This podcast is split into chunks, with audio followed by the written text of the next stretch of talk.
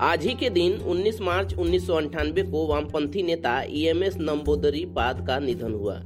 वो केरल और देश के पहले गैर कांग्रेसी मुख्यमंत्री थे। उन्नीस में जब वो केरल के मुख्यमंत्री बने, तब तक दुनिया में सिर्फ़ एक जगह रिपब्लिक ऑफ़ सान मैरिनो ही ऐसी थी, जहाँ लोकतांत्रिक तरीके से चुनी हुई कम्युनिस्ट सरकार थी। इसके अलावा, जहाँ भी कम्युनिस्ट सरकारें थीं, वो सिंगल पार्टी सिस्टम के ज़रिए सत्ता में आई थीं। देश के पहले बड़े कम्युनिस्ट नेताओं में शामिल एलमकुलम मनक्कल संकरन यानी ईएमएस नंबुदरीपाद का जन्म 13 जून 1909 को केरल के मल्लपुरम ज़िले में हुआ था।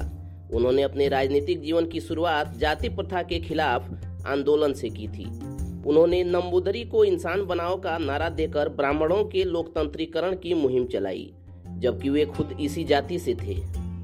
ईएमएस उन लोगों में शामिल थे जिन्होंने भाषा के आधार पर राज्यों के पुनर्गठन की मांग की। उन्नीस में नंबूदरीपाद केरल के मुख्यमंत्री बने। उनकी सरकार देश की पहली गैर कांग्रेसी सरकार थी। वो देश के पहले गैर कांग्रेसी मुख्यमंत्री थे।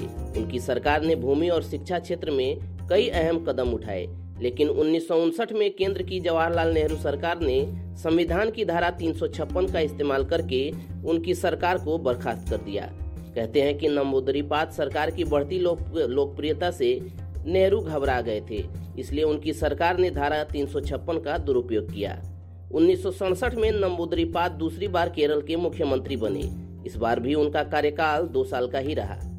नंबूदरीपाद उन्नीस सौ बासठ में पहली बार कम्युनिस्ट पार्टी के महासचिव बने थे। उन्नीस में पार्टी सीपीआई और सीपीएम नाम से दो धड़ों में टूट गई।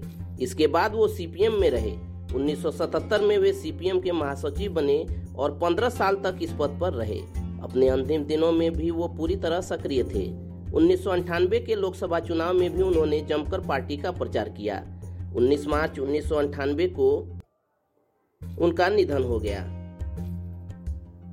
चलिए दोस्तों, क्वेरक फ्लिक्स पर आज के इस पॉडकास्ट में इतना ही। जानकारी आप तक पहुँचती रहे, उसके लिए आप हमारे यूट्यूब चैनल को सब्सक्राइब कर लें और फेसबुक पेज को लाइक कर लें। साथ ही साथ अपने दोस्तों और रिश्तेदारों के बीच इस पॉडकास्ट के लिंक को शेयर भी करें।